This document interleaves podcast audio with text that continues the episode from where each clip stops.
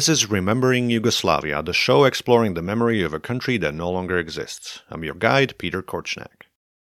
No matter what you read about Yugo nostalgia or where, the name Mitja Velikonja will come up. The Slovene scholar of this and related phenomena is probably the most quoted writer on the subject. In addition to scores of articles, book chapters, and conference papers, he has authored the definitive book on one facet of Yugo nostalgia Titostalgia, a study of nostalgia for Josip Broz. I use this book Rock and Retro, New Yugoslavism and Contemporary Slovenian Popular Music as a foundation for the story in episode 20, Rock and Retro. And he has a new book out, Post Socialist Political Graffiti in the Balkans and Central Europe. Mitja Velikonja is a professor of cultural studies and head of the Center for Cultural and Religious Studies at University of Ljubljana's Faculty of Social Sciences. He frequently guest lectures in universities around the world, most recently at Yale.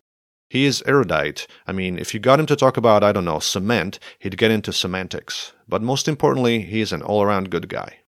He spoke with me from Ljubljana, and let me tell you, it was quite a ride. So strap in, sit back, and let's rock and roll. I mean, Lou Reed, Jean Baudrillard, Rachel the Replicant, Sigmund Freud, termites, Ratko Mladic, Margaret Thatcher, Ronald Reagan, Che Guevara, Antoni Gramsci, assorted anthropologists, non-aligned citizens, Yugoslav soldiers, Slovak punk rockers, Bosnian rappers, and of course Josip Broz Tito.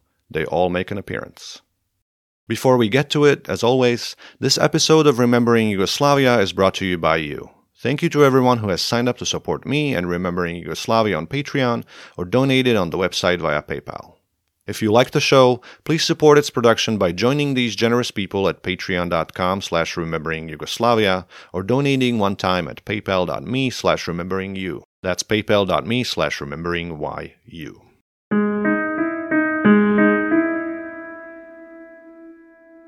Let's start at the beginning. Where are you from and how did you get here? How has your background influenced your scholarship? My story is very similar, like the one that Lou Reed uh, described in the kid from a small town. So I was born in Nova Gorica, which was uh, a new town uh, after the Second World War. There was dispute between Italy and Yugoslavia for some cities and towns uh, in the border. And uh, the Gorica, which was always a multicultural city inhabited by the Italians, Slovenians, Furlans, uh, Jews, and others, uh, was given to Italy. And the communist authorities in Slovenia and in Yugoslavia decided to build Nova Gorica, so a, a new, better Gorica than the, the old Gorica. So they started to build a town practically out of nothing. And my parents moved there as teachers in the 50s I was living uh, in apartment buildings uh, that were called Ruski Bloki, Russian apartment buildings, because they were made uh, on uh, Russian plans. And even today, they are known as uh, Ruski Bloki. So I was born near the border, 300 meters from the border with Italy. In Slovenia and Nova Gorica, we never felt border, you know, or, you know, iron curtain between East and West. For me, going to Italy was something the most normal, obvious, you know. So for us, practically there was no border there. My second language is Italian, not Serbo-Croatian or English. Parts of my family are living in Trieste. They're Italians, they're Slovenians, Istrians, you know. So, you know, very different from the very different backgrounds, you know. So for me, you know, 1991 was not that big, you know, boom as as it was presented not only in other parts of Eastern Europe, but also in Slovenia and Yugoslavia as well, as something completely changed. Well, for me, not that much. And another element also interesting is that our social status, the social status of my family, I mentioned my, my parents were teachers, were very similar to my family living in Italy. They were also, you know, like lower middle class people. So, you know, we could compare good and bad sides of both system. And as I said, this also shaped me very, very much what I am uh, today, both as scholar and both as, as me. Where were you when Tito died? Huh. I was in fi- finishing primary school. I remember that I was practicing a sport there, and I came to to practice a sport. And uh, our coach said, "You know, Tito died, and go home." I met Mitja last year at his home in Ljubljana. I had reached out for an interview, but he did me one better. He said, If you want my take on Yugoslavia, let me make you a Yugoslav National Army lunch. He had indeed been a cook in the JNA during his compulsory military service at a border post in his home republic. When you came to Ljubljana, when you visit me for the first time, I hope that we'll meet some other time and I can invite you again to my lunch. I made you a typical Yugoslav army lunch consisting of soup, of beans with meat, salad, and some sweet. It was uh, uh, sutliash, some like a rice pudding, you know, uh, and that was it. For the record, there was some beer and wine and rakia as well. So I was a Yugoslav soldier. You know, there were 25 of us. Can you imagine 25 kids, you know, of 18, 19 years old stranded up there in the mountains, you know? So again, you know, this is also for me another precious lesson, you know, for my, you know, social science study. I was told when I came to the army, you know, that you will be cook. Okay. So do you know to cook? No. I said, you know, you know, how can I cook? I cannot cook. You know, well, this is your problem. My superior said, and then you know, I was taught how to cook by two of my comrades. One was a Hungarian from from Vojvodina, from northern Serbia. The other one was a Croat from Bosnia. And they said, you know, I was very, you know, stressed. You know, I smoked two cigarettes at the same time. How, how can I cook? You know but they, they taught me and uh, you know it's it's a process like any other process you know. So when i was 18 19 and at that time you know i was learning fast and at the end everything turned well you know and soldiers were happy and i was happy and it lasted quite long but still you know i survived and i and i cook. The move to ljubljana from a small town after your military service was then a pretty logical one literally i you know f- from the army i just you know moved to ljubljana can you imagine what kind of revelation it was you know this s- small but very vibrant city of ljubljana this was mid and late 80s. I always say that, that I have two degrees. One was in my home faculty, Faculty for Social Sciences, and the other one was on the streets of Ljubljana in the clubs. Everything was out there, so it was very vibrant uh, environment at that time.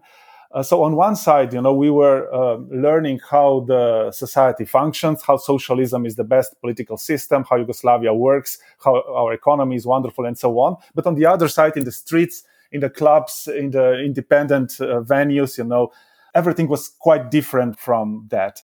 Also, what, what in a way influenced my theoretical and also lifestyle position is that I lived half of my life in the previous system and in previous states. So in socialist, multicultural Yugoslavia and a little bit more than half life in the post-socialist condition in Slovenia, which is definitely shaped by two ideologies and political practices. So ethno-nationalism and neoliberalism. So I have experiences, both good and bad from both sides. So it's, for me, this is an extremely, extremely important position, not only as a scholar, but also as a person. So, you know, I'm not an easy catch to neither nostalgia or demonization of those times.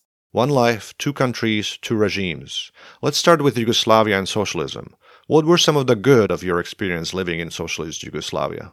For me, you know, everything that I miss now, in a way. For example, multiculturalism, you know. Ljubljana is a vibrant small town, you know, 250,000 people, you know.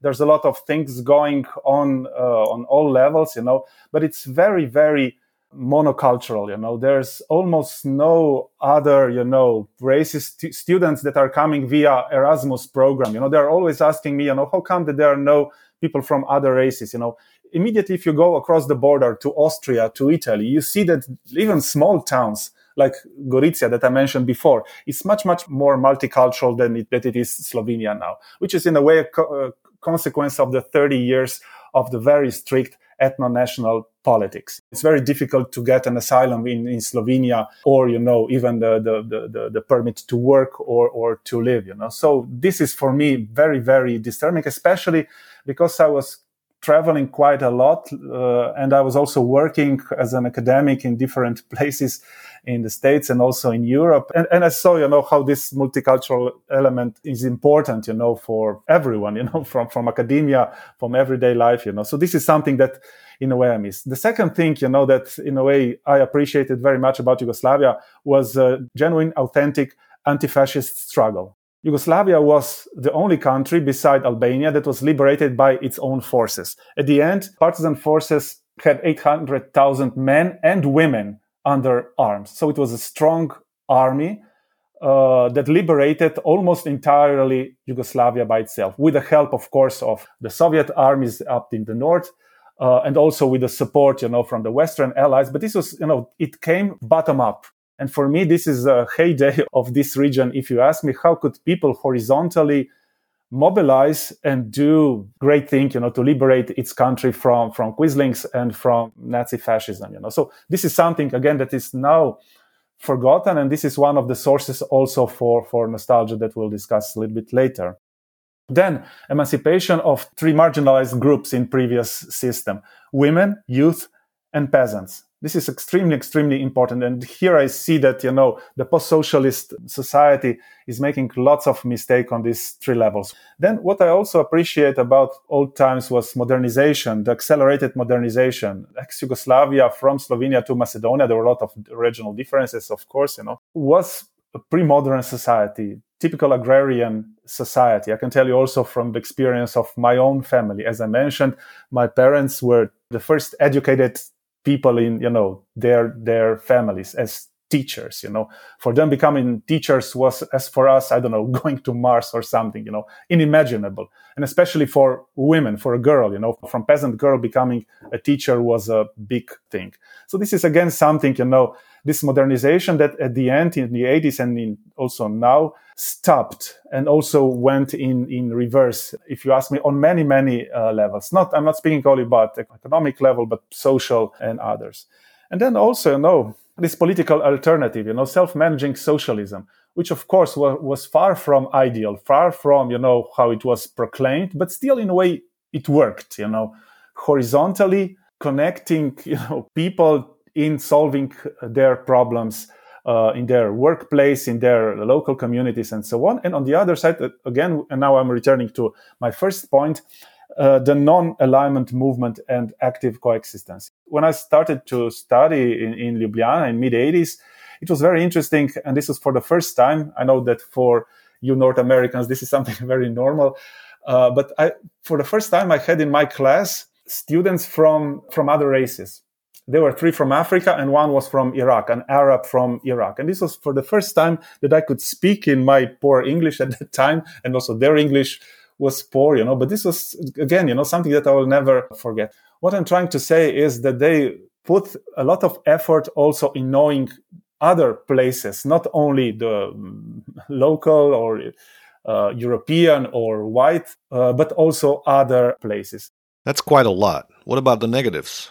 Of course, you know the the uh, one party system. You know the the the the, the communists that that had a positive role uh, during the War of Liberation and also maybe in the first uh, phase of modernization then started to in a way to block the progress there were attempts in the 60s in serbia in slovenia and croatia late 60s early 70s the liberals in the communist party but the old forces in a way stopped them so my point is that those who created second Yugoslavia were also to blame that it finished like this. They were not able to transform or to leave the power and to modernize the society when it was still time. 80s, it was already too late. Yugoslavia was already controlled in financial terms from the International Monetary Fund and other institutions because it could not follow anymore the path that it started in late 40s and in 50s. So in the first phase, you know, they were very successful also in the accumulation of the capital that it's needed for the rapid modernization. But then from the 60s and 70s, they started to lose their initiative. And they, at that time, you know, including, you know, the, the, the leadership, Tito and his circle, you know, they should, at that time, you know, if you ask me now where the collapse of Yugoslavia started, you know, when the old forces, the old boys did not leave power to those who were still very progressive. They were still very left leaning. You know, at the end, a lot of them were ex partisans, you know, but they were denied, you know, in all these three major centers Belgrade, Ljubljana, and Zagreb. Then political repression. Uh, again, after the Second World War, you know, the, the, the, the liquidations of, of, of people who should be tried or should be not what, what happened after the war and also repression after uh, that lasted, you know, throughout the time of uh, Yugoslavia. You're best known as the scholar of nostalgia, Yugo-nostalgia to be more accurate. Before we delve deeper into this, one big element of Yugo-nostalgia is music. What's your favorite Yugoslav era band? Termiti from Rijeka, Termites. And their hit Vjeran Pas, the faithful, the faithful dog. The come will time we will not speak anymore, but we'll bark one to another. And this is maybe this time of this wildness that is happening now, this urbanization of the region. Well, Mitja, I have a surprise for you. It just so happens that the legendary punk band from my homeland Slovakia, Slobodna Europa, Free Europe, covered this very song and they kindly gave me permission to play it for you. Before I hit play, everyone, follow Slobodna Europa on social media and buy their music and swag. Find the links in the show notes at rememberingyugoslavia.com slash podcast.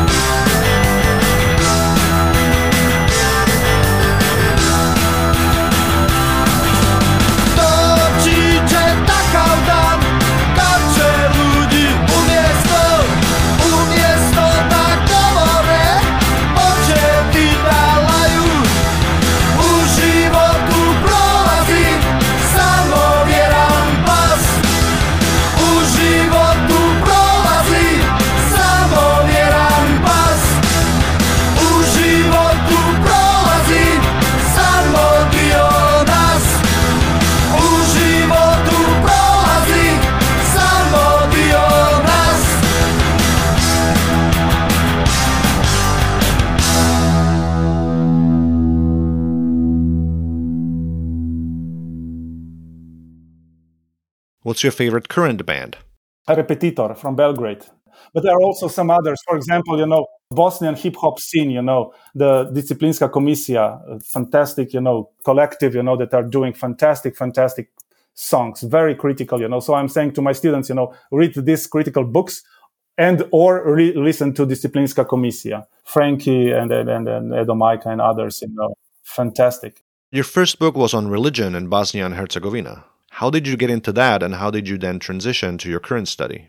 I was interested in ideological turn, you know, uh, when it, w- which which happened in early '90s, you know. So this was complete upside down situation, you know, from socialism to capitalism, from multiculturalism to ethno nationalism, from fair society to the society that is divided again into some very firm hierarchical structure. From you know progressive ideas to neoconservatism you know the, the rise of the extreme right of the church as a social and political and economic factor you know. This is something that we did not expect in the late 80s you know. So we were i can say now we were quite naive at the end. But you know we started to realize what is going on in the early 90s you know when those who were fighting the previous system, you know, and we supported them, started to get into power and to, to do the, the same thing, you know. So in a way, this was quite a, like, like a hangover, you know. It turned, you know, c- completely different as we expected. So many of my colleagues from the late 80s, you know,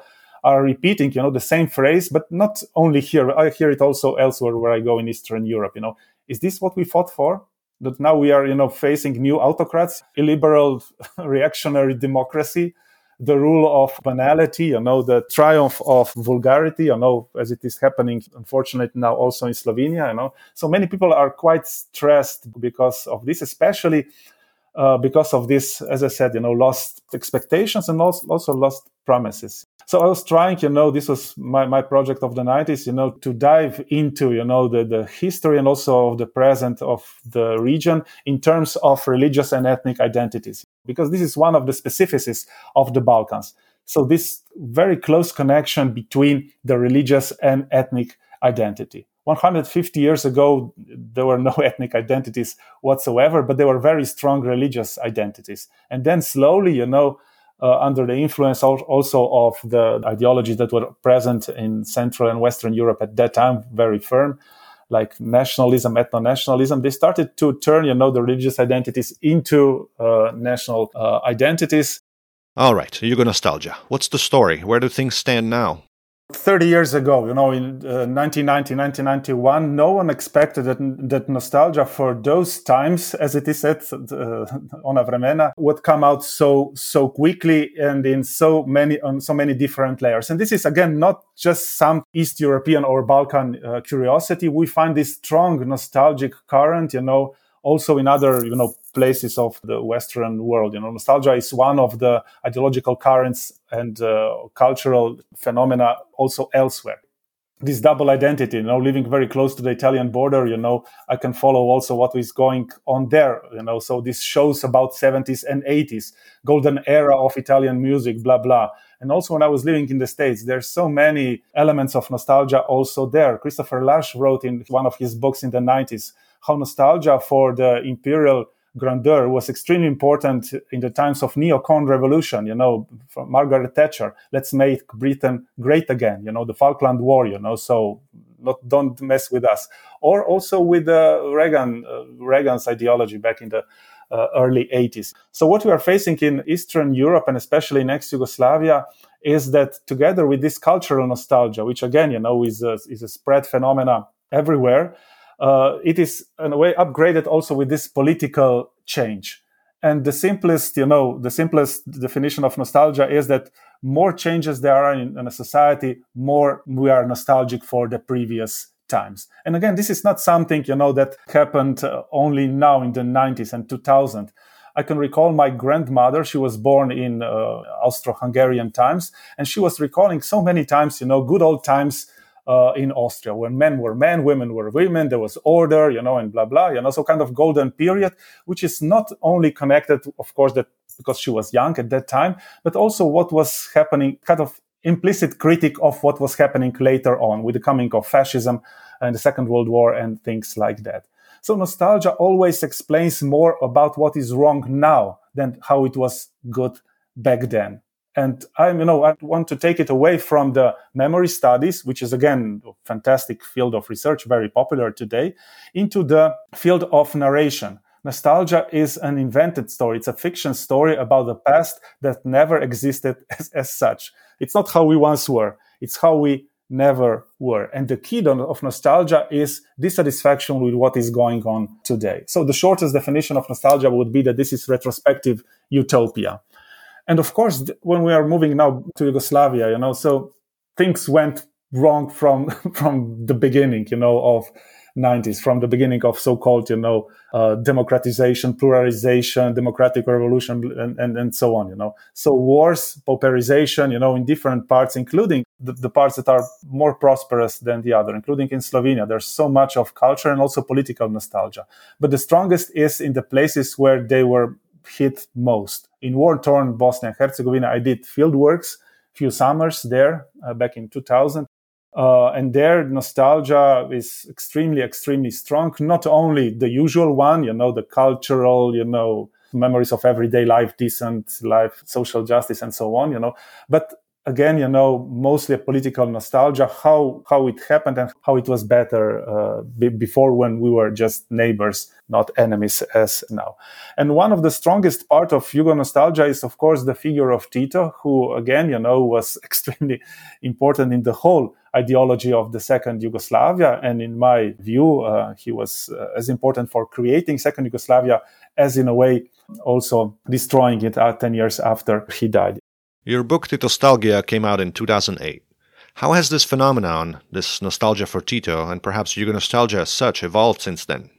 it is evolving very much. You know, the nostalgia, Yugo nostalgia, or other, you know, nostalgias as well, the Soviet nostalgia. You know, no one expected, as I said, 30 years ago. And it started slowly in alternative scene. The first Yugo nostalgic parties were in Metelkova squat in, in, in Ljubljana and in some other places, you know, out of the mainstream. But, you know, as it happens with all subcultures, you know, the commercial sector smells money, you know, so nostalgia always sells. So now it is coming more and more to the fore also in consumer culture, for example. Today you can buy a brandy Tito or a beer Marshall or something like this, or Che Guevara's t-shirts. They are, they are sold in the major uh, not only local again this is not some east european or the balkan or slovenian specificity you know but also with the with the global with the global supermarket chains you know so it's it's sellable. And if you sell whether it's left or right you know good or bad who, who cares? As long as it sells.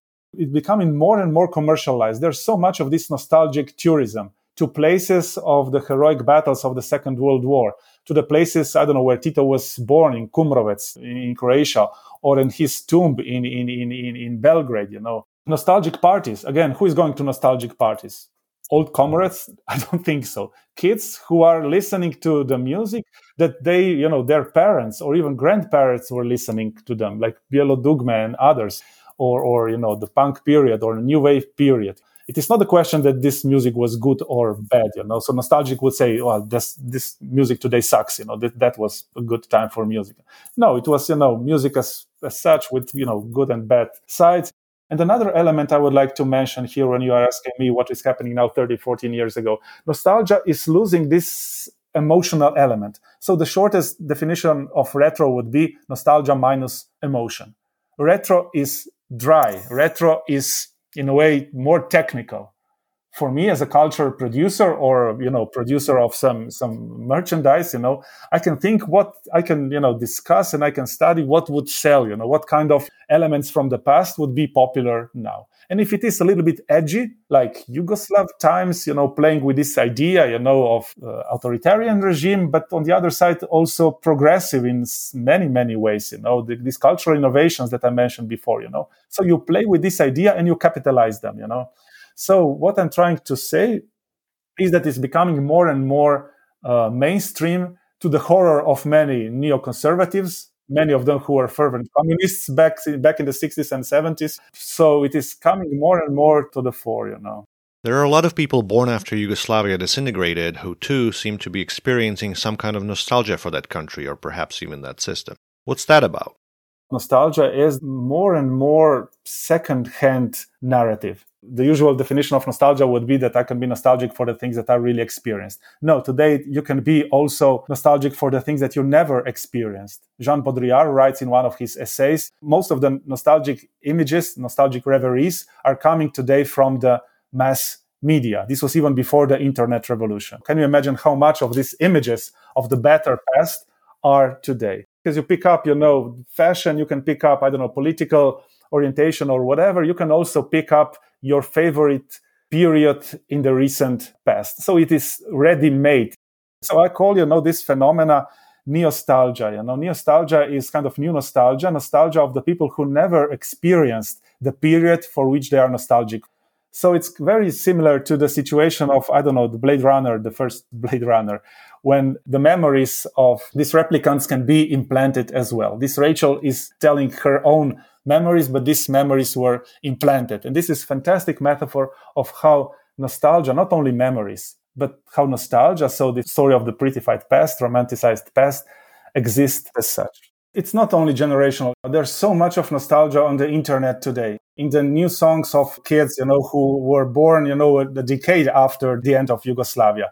So these posts on internet, you know, Facebook groups, they are not, they're not consisting of the old comrades, but of the kids, you know, who are flirting with this idea of progressivity, you know, that was in a way functioning, you know, some decades ago. They don't know much about real historical events, facts, and so on. But they knew, you know, that they fought fascism, that they fought for uh, emancipation of women, of the poor, and so on. So all these, you know, ideas are related to something that previous generations already experienced. You've talked about emotional or sentimental nostalgia. You've talked about commercial or commercialized nostalgia, but it's another form or aspect of nostalgia, Yugo or otherwise, that you emphasize.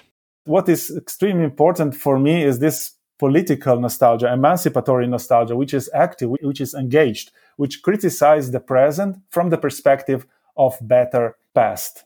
So again, you know, the, the nostalgia can be also a strong political force. I mentioned before it can be used by all kind of you know political forces and parties from churches to conservatives but also for the criticism of what is going on today in eastern europe and especially in ex-yugoslavia so against ethno-nationalism and against neoliberalism you said that Yugo nostalgia is most experienced in the places that suffered most from the dissolution of Yugoslavia, like Bosnia and Herzegovina. Yet when I travel to Yugoslavia related places, Tito's birthplace, monuments, and so on, most visitors seem to be from Slovenia. As the guide at Tito's cave in Drvar told me, not without some puzzlement, the Slovenes were the first to leave Yugoslavia and now they're the most Yugo nostalgic. It seems to be a little bit of a contradiction. It is, it is. That's why uh, I know I'm, you know, I'm, I'm referring to Freud at this point. He's not speaking about nostalgia. He never uses that phrase, but in his fantastic text, Mourning and Melancholia, uh, this is the text about nostalgia. So nostalgia is in a way broken emotion. You can be nostalgic for something that you are completely sure that it will never emerge again, that it will never happen again. So you are playing with an idea. How, if I would stay with that person, oh, how I wish I was a kid again, you know, uh, that kind of stories, that kind of reveries that cannot be fulfilled. And this is, if you ask me, you know, the main point of sentimental nostalgia, playing with the idea, not meaning seriously, if I'm frank. So it's a wish for the wish, not a wish for something to be realized, something that could be really realized. You mentioned nostalgia in, in Slovenia. It's much more cultural. It's much more, you know, in terms of, I don't know, design, you know, consumer nostalgia, nostalgia for everyday life, simplicity of those times a recurring phrase that I heard, you know, from Moscow when I was doing field work there to Slovenia is, you know, we had nothing, but we had everything, you know. So we were very happy with the few things that we we had. And today we have much more, but we are not satisfied. So this again, you know, very existentialist, you know, tension of dissatisfaction of what is going on today. And especially if some things that were before very obvious I don't know, like social security, health security, friendship within na- between nations, and so on. You know, between you know different groups. You know, then you start to think maybe you know 80s were really you know times when when things were better than now. A very good segue to the 1980s here and nostalgia for that decade, or perhaps retromania, that's been underway for a while now. In the ensuing discussion, Mitja Velikonja expanded on the political and cultural developments during this decade and the reasons for 80s nostalgia. This discussion is in the extended version of this episode, available to Remembering Yugoslavia Patreon supporters. Find it at patreon.com slash remembering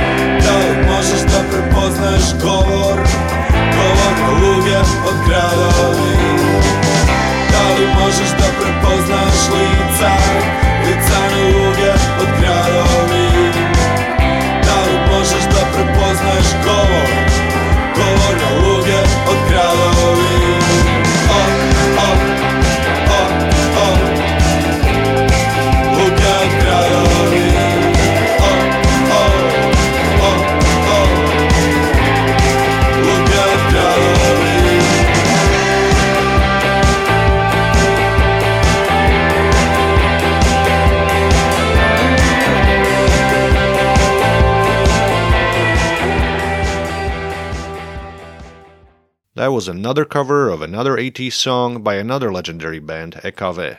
Ljudi iz Gradova, people from cities, rendered in Macedonian by PMG Collective from Skopje. Buy their music too. Cities are the loci for another strand of Mitja Velikonja's study of the cultural memory of socialism in Yugoslavia. In his latest book, Post Socialist Political Graffiti in the Balkans and Central Europe, the coiner of terms that he is, he coined a term for the study of graffiti graffitology. One of the subject matters was graffiti related to Yugoslavia. I've seen some on my travels say, for Yugoslavia with Sarajevo as the capital, on the wall around the stadium in Podgorica. So, Mitja, what do you know about Yugo graffiti? Well, they shouldn't be there if to, to make the long story short, you know. So, Yugoslavia collapsed, you know, who cares about Yugoslavia? But they are, you know. One of the points of my, my scholarship as such, you know, I'm interested in the things that should not be there, of the freedom that people take that no one gives them, you know. They have no right to do it, but they do it as the punks did back in the late 70s or, you know, alternatives, you know, feminists and others, you know, did back in the 80s, you know. So again, you know, the walls are there. I always tell my students, you know, that before the Facebook wall, that there was a wall out there made out of bricks. And uh, people throughout the history of, of, of mankind did things on their walls, you know, they painted them, they, they scratched them, you know. Graffiti were always a kind of compensation for the communication deficit so kind of weapon of the weak, if I can re- refer to phrase of, of James C. Scott, a famous anthropologist, you know. So you don't have other means to express yourself and you do it on, on the wall illegally. So this is, you know, the most important part of the graffiti scene is that there are public interventions, pub- visual public interventions uh, made illegally, you know, so uh, they are not commissioned and you're mentioning you know this graffiti that are you know that you saw and i also saw from in different places in ex-yugoslavia who are you know pro pro yugoslav this is very interesting. I was comparing it's very difficult to quantify uh, but there the, the ratio between pro and anti-yugoslav graffiti today is five to one six to one you know. So there are more pro than against uh, yugoslavia political graffiti about yugoslavia most of them are in Bosnia and Herzegovina, a lot of them in some parts of Croatia, for example, in left leaning Istria and Rijeka, and in some places also here uh, in Slovenia. Less in Serbia and quite some in Montenegro again, you know, but they are spread, you know, quite all over the place, including in Kosovo. I saw a fantastic stencil of, of Tito in Prizren, which is in extreme west of Kosovo. Uh, what, what is the point? Uh, for those who are writing, uh, spraying this graffiti or, you know, putting stickers or doing stencils, there's not enough Yugoslavia today in public discourses, out in the streets, in people's minds. So I will balance this deficit of Yugoslavia by writing Tito today or by writing long live Yugoslavia or long live partisans or something like that. Really, you know, the imagination is incredible when it comes to all kind of different political graffiti. But when it comes to Yugoslavia, we suddenly face the same phrases that were made during the Second World War by the partisans or after the war or what we were taught back in the 70s in the primary uh, school. But on the other side, there's also, of course, a lot of uh, anti-Yugoslav, or to say it broadly, uh, right wing graffiti. You know, I was recently in Belgrade, just across uh, the street of my hotel, there was graffiti that said Mladic Heroj. So Ratko Mladic, one of the butchers of Bosnia, he's a hero. So this was the, the, the, the, the graffiti. But on the other side, on the other side of the same door, it was the date when the Srebrenica massacre started. So 11th July 1995 and bloody hands, palms of the hands in red color, you know. So you had, you know, nationalist and anti-nationalist uh, graffiti literally, you know, one meter uh, away. Another maybe interesting characteristics of when it comes to political graffiti is that traditionally streets were public spaces were more uh, the domain of the left uh, side, left wing uh, activists. And in recent years, I see more and more these confrontations with the right wing graffiti uh, writers and those who are making stickers and stencils and so on. So there's, uh, again, you know, counter hegemonic situation in pure, you know, Gramscian terms. It's going on in different places, not only here in the Balkans, but practically everywhere. What's your favorite Yugo joke? Slovenia and Serbia are playing in the European basketball finals. And Tito asks, against whom?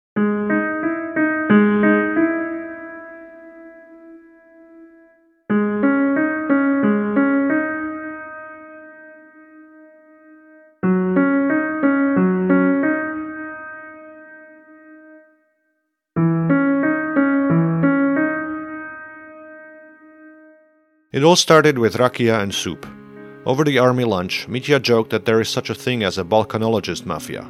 If that's the case, the occasion felt like an initiation by one of the copy, since of course the not so secret group is as decentralized or confederated as Yugoslavia itself was. The exploration as an immigrant of my own nostalgia, both for what I knew and for what I did not know, namely Yugoslavia, led me to the study of Yugo nostalgia. As everything in the Balkans, it's more complicated than just a simple emotion. It is thanks to people like Mitja Velikonja that I have been able to dig through its many layers. In fact, Mitja will be back on the show soon. For now, I'm off to listen to Termiti and Disciplinska Komisia.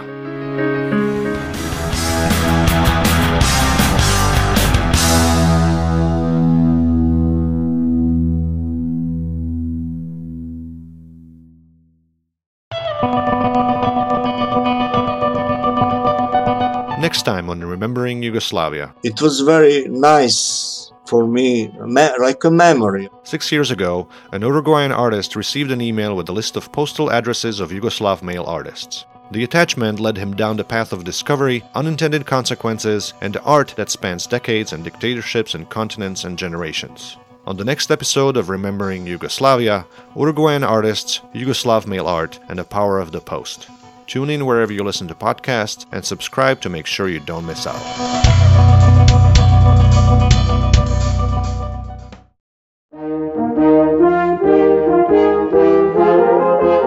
That's all for this episode of Remembering Yugoslavia. Thank you for listening. Find additional information, song embeds, and the transcript of this episode in the show notes at rememberingyugoslavia.com slash podcast. If you like the show, there are many ways to support us and help keep the memory of that disappeared country alive. Follow us on Instagram, subscribe to our email newsletter, tell your friends, share the episode links on social media, become a monthly supporter on Patreon. Outro music courtesy of Robert Petric, additional music by No Sense and Petar Alargic, licensed under Creative Commons.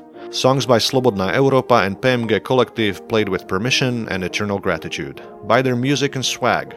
A jem Peter Korchňák. Čau.